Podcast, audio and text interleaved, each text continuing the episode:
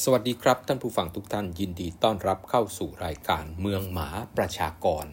รายการที่จะไปนำเอาข้อมูลด้านประชากรของประเทศไทย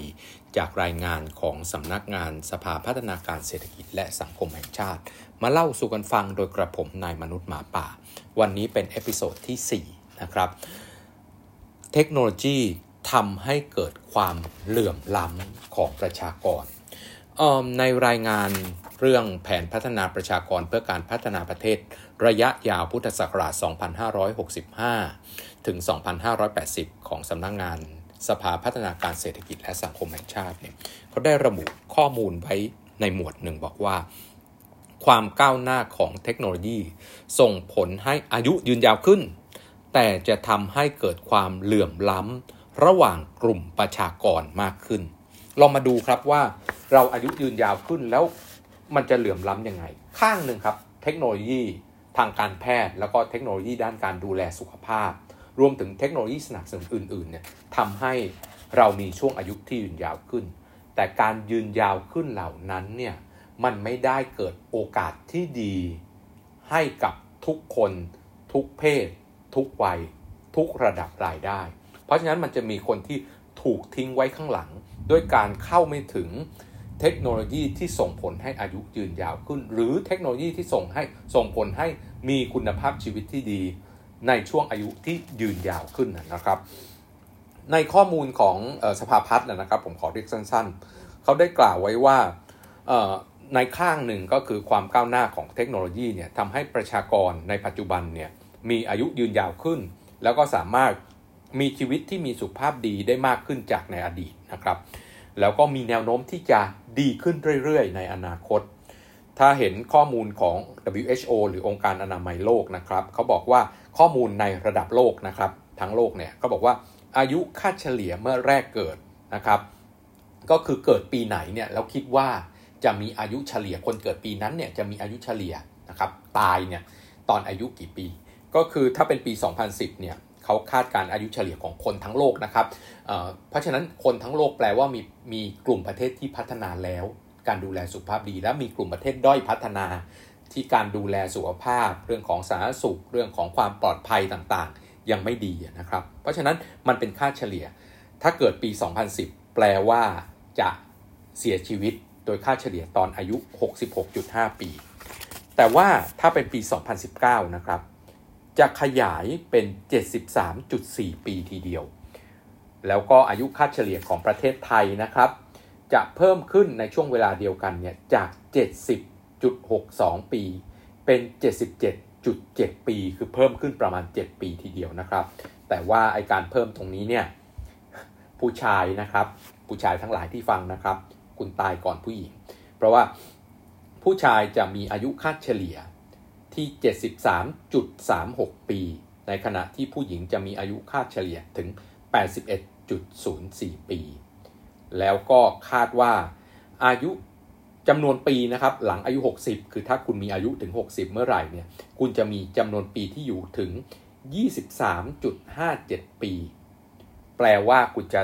มีถ้าคุณมีอายุเกิน 60 เมื่อไหร่เนี่ยคุณจะแข็งแรงมากขึ้น คุณจะเสียชีวิตตอนอายุ 83.57 ปีนะครับ ถามว่าเราอายุยืนยาวขึ้น เพราะอะไร อันนี้ในเชิงบวกก่อนนะครับ ประชากรมีอายุยืนยาวขึ้น เพราะพัฒนาเทคโนโลยีทางการแพทย์ ในหลากหลายมิติครับ เพราะว่าเทคโนโลยีทางการแพทย์เนี่ยเมื่อก่อนเรานึกถึงแค่รักษานะครับ เมื่อเจ็บป่วย เมื่อเกิดอุบัติเหตุ เมื่อร่างกายมีปัญหาเนี่ยรักษาแล้วกลับมา มีชีวิตต่อไปได้ จะปกติหรือไม่ปกติก็ตามจะพิกลพิการหรือว่ามีความเสื่อมถอยบางอย่าง หรือความ disable บางอย่างจากผลของการเจ็บป่วยก็ตามทีแต่ยังมีชีวิตอยู่นะครับ แต่ว่ามันถูกขยายไปในเรื่องของเทคโนโลยีการป้องกันและรักษาตัวอย่างเช่น เทคโนโลยีการผ่าตัดแบบสองกล้อง เมื่อก่อนเราผ่าตัดทีหนึ่งนะครับ แผลใหญ่ พักฟื้นนานผลกระทบข้างเคียงระยะยาวมีมาก แต่การผ่าตัดแบบสองกล้องเนี่ยทำให้บาดแผลมีขนาดเล็ก ลดความเสี่ยงและภาวะแทรกซ้อนหลังผ่าตัด เพราะฉะนั้นคุณก็เรียกว่ากลับมามีชีวิตปกติได้อย่างรวดเร็วสุขภาพจิตคุณก็ดีนะครับ หรือผลกระทบข้างเคียงจากรอยแผลผ่าตัดที่เล็กนะผลกระทบในระยะยาวมันก็น้อยลงตามไปด้วย หรือแทบไม่มีผลเลยนะครับ เมื่อเทียบกับเมื่อก่อนที่แผลผ่าตัดมีขนาดใหญ่พักฟื้นนานสุขภาพจิตก็แย่ลง เมื่อแผลผ่าตัดใหญ่ผลข้างเคียงในระยะยาวก็มากขึ้นไปด้วยนะครับ เทคโนโลยีต่อมาก็คือนาโนเทคโนโลยีทางการแพทย์นะครับ ถูกใช้ในเชิงการแพทย์ป้องกันนะครับ ถามว่าใช้ทำอะไร ใช้ในการคัดกรอง ป้องกันและดูแลสุขภาพก่อนที่จะป่วยนะครับที่ผมเล่าให้ฟังเมื่อสักครู่นี้ก็คือบอกว่าเมื่อก่อนเนี่ยเรามองการแพทย์เพียงแค่การรักษาเมื่อเจ็บป่วยแล้ว แต่นาโนเทคโนโลยีทางการแพทย์เนี่ย ตัวหลักของมันเนี่ยคือมาช่วยคัดกรองนะครับทำให้เรารับรู้เทรนด์นะคุณยังไม่ป่วยนะ แต่รับรู้คุณมีแนวโน้มในการป่วยอะไรทำให้เราใช้เทคโนโลยีในการป้องกัน แล้วก็ดูแลสุขภาพก่อนที่จะเจ็บป่วยได้ และยังช่วยรักษาโรค ที่ซับซ้อนในระดับเซลล์ ซึ่งในอนาคตเนี่ยอาจจะพัฒนาไปสู่การตรวจวิเคราะห์ พร้อมกับพร้อมกันนะครับหลายโรคในขั้นตอนเดียว ด้วยอุปกรณ์พกพาขนาดเล็กก็ได้ ซึ่งตัวนี้จะทำให้ ประชาชนในพื้นที่ห่างไกลสามารถที่จะตรวจได้ง่ายขึ้น และประชาชนที่อยู่ในเขตเมืองก็สามารถตรวจได้บ่อยขึ้นนะครับ สามารถป้องกันสถานการณ์ที่จะเกิดขึ้น หรือการเป็นโรคหรือผลกระทบที่จะเกิดขึ้นได้อย่างรวดเร็วมากขึ้นนะครับ ต่อมาก็คือเทคโนโลยีในการช่วยการเจริญพันธุ์นะครับ ไม่ว่าจะเป็นการผสมเทียม การทำ GIFT นะครับ การทำเด็ก หลอดแก้วนะครับ การทำ ICSI นะการทำ ZIFT นะครับ การใช้เลเซอร์เจาะเปลือกตัวอ่อน ซึ่งมันรวมถึงเทคโนโลยีในการคัดเลือกยีน เมื่อก่อนนี้เราเด็กเกิดมาจากการจากวิธีปกตินะครับ เพราะฉะนั้นไม่ได้ถูกการคัดเลือกคัดกรอง เพราะฉะนั้นก็จะมีคนจำนวนมากทีเดียวที่อาจจะมียีนบกพร่องบางอย่าง ซึ่งโอเคอะคุณก็ใช้ชีวิตตามปกติแหละ แต่ในช่วงระยะยาวเนี่ยผลมันก็จะออกมาครับ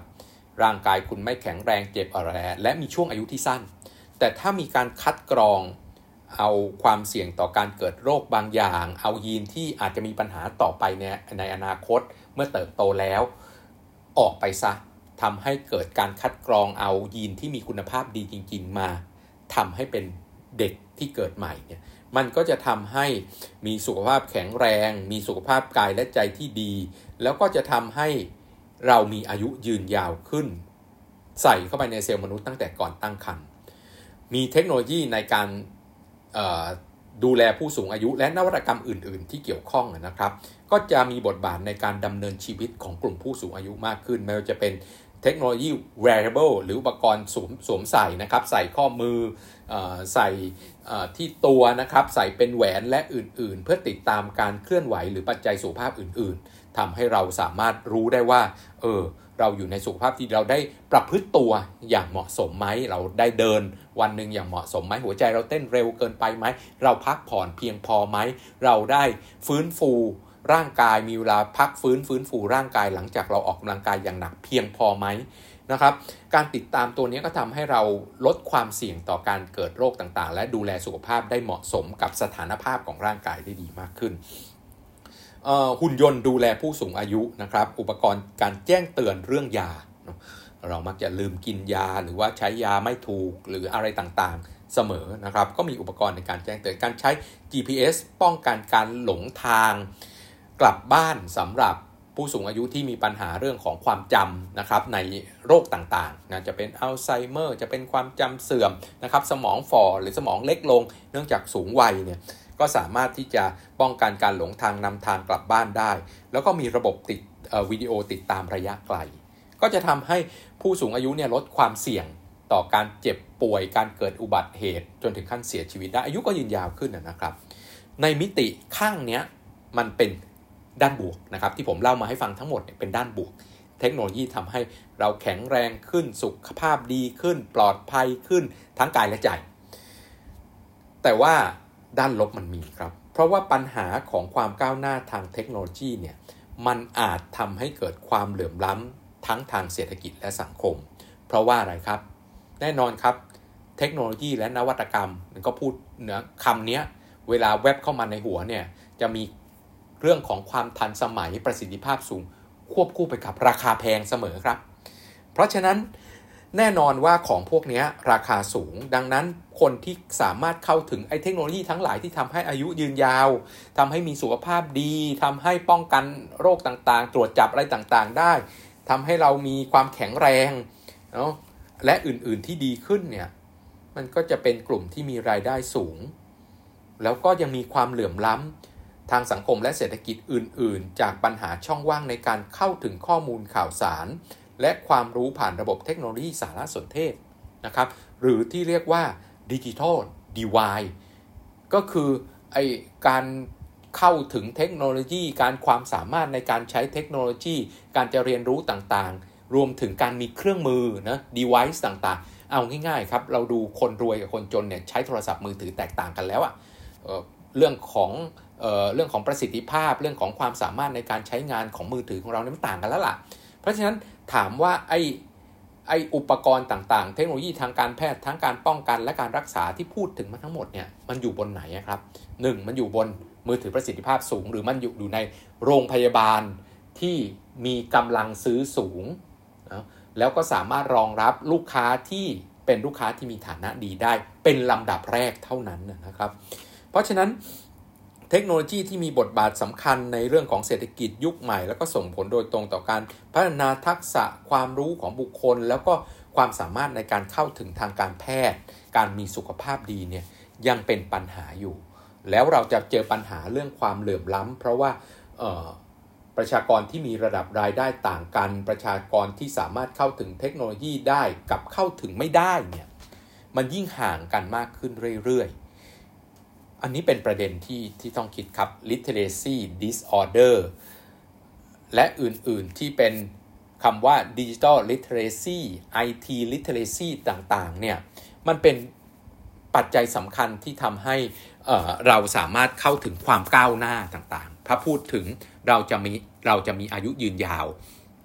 มันคือความก้าวหน้าทางการแพทย์ทางการป้องกันและการดูแลสุขภาพ พอมีความก้าวหน้าปุ๊บ มันก็ต้องเป็นคนมันก็ต้องเข้าถึงโดยคนที่มีความสามารถในการก้าวหน้า ซึ่งมักจะผูกพันมากับกำลังทรัพย์หรือรายได้เสมอ เพราะฉะนั้นอันนี้เป็นประเด็นที่เราคงต้องพิจารณา แล้วยิ่งประเทศไทยนะครับ ไม่ได้เป็นรัฐสวัสดิการ ก็แปลว่า ระบบนี้มันทำให้ต่างคนก็ต้องต่างกอบโกย เข้ามาหาตัวเองแล้วก็เอารายได้ที่เหลือเนี่ยไป ซื้อความก้าวหน้าทางเทคโนโลยี ซึ่งการแพทย์อยู่ตรงนั้นอยู่แล้วนะครับ การดูแลสุขภาพอยู่ตรงนั้นอยู่แล้ว เพราะฉะนั้นโอกาสในการเข้าถึงจากสวัสดิการของรัฐนะการเข้าถึงโอกาสที่จะมีสุขภาพที่ดี มีอายุยืนยาวด้วยสวัสดิการของรัฐเนี่ยมันก็ย่อมด้อยกว่าประเทศที่เป็นรัฐสวัสดิการแน่นอน อันนี้เป็นประเด็นที่เราคงต้องคิดต่อไปว่า แล้วในอนาคตเราจะทำอย่างไรให้ ไอความก้าวหน้าทางเทคโนโลยี ทางการแพทย์ การโอกาสของการมีอายุยืนยาว เป็นโอกาสพื้นฐานสำหรับทุกคนทำไมผมถึงย้ำตรงนี้ เพราะว่าสุดท้ายแล้วเนี่ยมนุษย์นะครับไม่ว่ายากดีมีจน ไม่ว่าเพศ วัย ฐานความคิดอย่างไร สีเสื้ออะไรก็ตามเนี่ยสุดท้ายแล้วไม่มีใครอยากตายครับ จุดสุดยอดของสิ่งมีชีวิตคือไม่ตาย แต่กลายเป็นว่าสำหรับประเทศนี้ โอกาสของการ ไม่ตายหรือการมีอายุยืนยาวเนี่ยมันผูกพันกับระดับรายได้มากเกินกว่าที่จะเป็นสวัสดิการของรัฐ ในขณะที่ประเทศที่พัฒนาแล้วเนี่ยโอกาสที่จะมีสุขภาพดี โอกาสที่จะมีอายุยืนยาว โอกาสที่จะไม่เจ็บป่วย ไม่เกิดอุบัติเหตุไม่ตายเนี่ยเขาถือว่าเป็นเป็นฐานชีวิตของมนุษย์นะเพราะฉะนั้นรัฐจึงรับเข้าไป แต่ไม่ได้รับเข้าไปเฉยๆนะครับ ประเทศที่เป็นรัฐสวัสดิการภาษีก็สูงตามไปด้วยแหละ เพราะว่า แต่ว่าคนมันยอมจ่ายอะเพราะว่าคนยอมจ่าย เพราะว่ามันเป็นสิ่งจำเป็นของชีวิตอะแล้วรู้ว่าจริงๆ แล้วต้นทุนถ้าจ่ายเองเนี่ยมันแพงกว่านี้เยอะ แต่การที่เอามารวมกันเกิด economy of scale แล้วเกิดการผลัดกันใช้ วันนี้ฉันแก่แล้วฉันได้ใช้ แต่คนวัยหนุ่มสาวยังไม่ได้ใช้เยอะเนื่องจากร่างกายยังแข็งแรงเขาก็จ่ายให้คนอื่นใช้ไปก่อนนะแล้ววันที่เขาแก่ เขาต้องใช้แล้วคนอื่น ๆ รุ่นหลังก็มาจ่าย แทนเขานะครับ แล้วก็วนกันไปอย่างนี้ มันก็จ่ายแบบอินดิวิวดหรือต่อควักกระเป๋าจ่ายเองเนี่ยถูกลง เพราะฉะนั้นการตีความว่าการมีสุขภาพดี การมีอายุยืนยาวเนี่ยบ้านเรายังตีความเป็นเรื่องส่วนตัวอยู่ แต่ว่าในในประเทศพัฒนาแล้วเขาตีความเป็นเรื่องที่เรียกว่าเรื่องสาธารณะ เรื่องของวาระแห่งชาตินะครับ ที่ไม่ใช่พูดปากเฉยๆว่าเป็นวาระแห่งชาติเขาเขา action จริง ว่ามันเป็นวาระแห่งชาติรัฐรับเข้าไปในภาระตรงนี้ ทุกคนจะได้เท่ากันหมด ไม่ว่ายากดีมีจน เพราะฉะนั้นมันก็มีโอกาสลดความเหลื่อมล้ำลง และประเด็นนี้เป็นประเด็นที่สภาพัฒน์บอก เพราะว่าฐานของประเทศไทยยังไม่ได้คิดแบบนั้น วันนี้ก็ต้องลาไปแค่นี้กับเมืองหมาประชากรและหวังว่าพวกเราจะมีความเท่าเทียมกันทางการเข้าถึงเทคโนโลยี เพื่อให้เรามีสุขภาพกายและใจและคุณภาพชีวิตที่ดีมากขึ้น สวัสดีครับ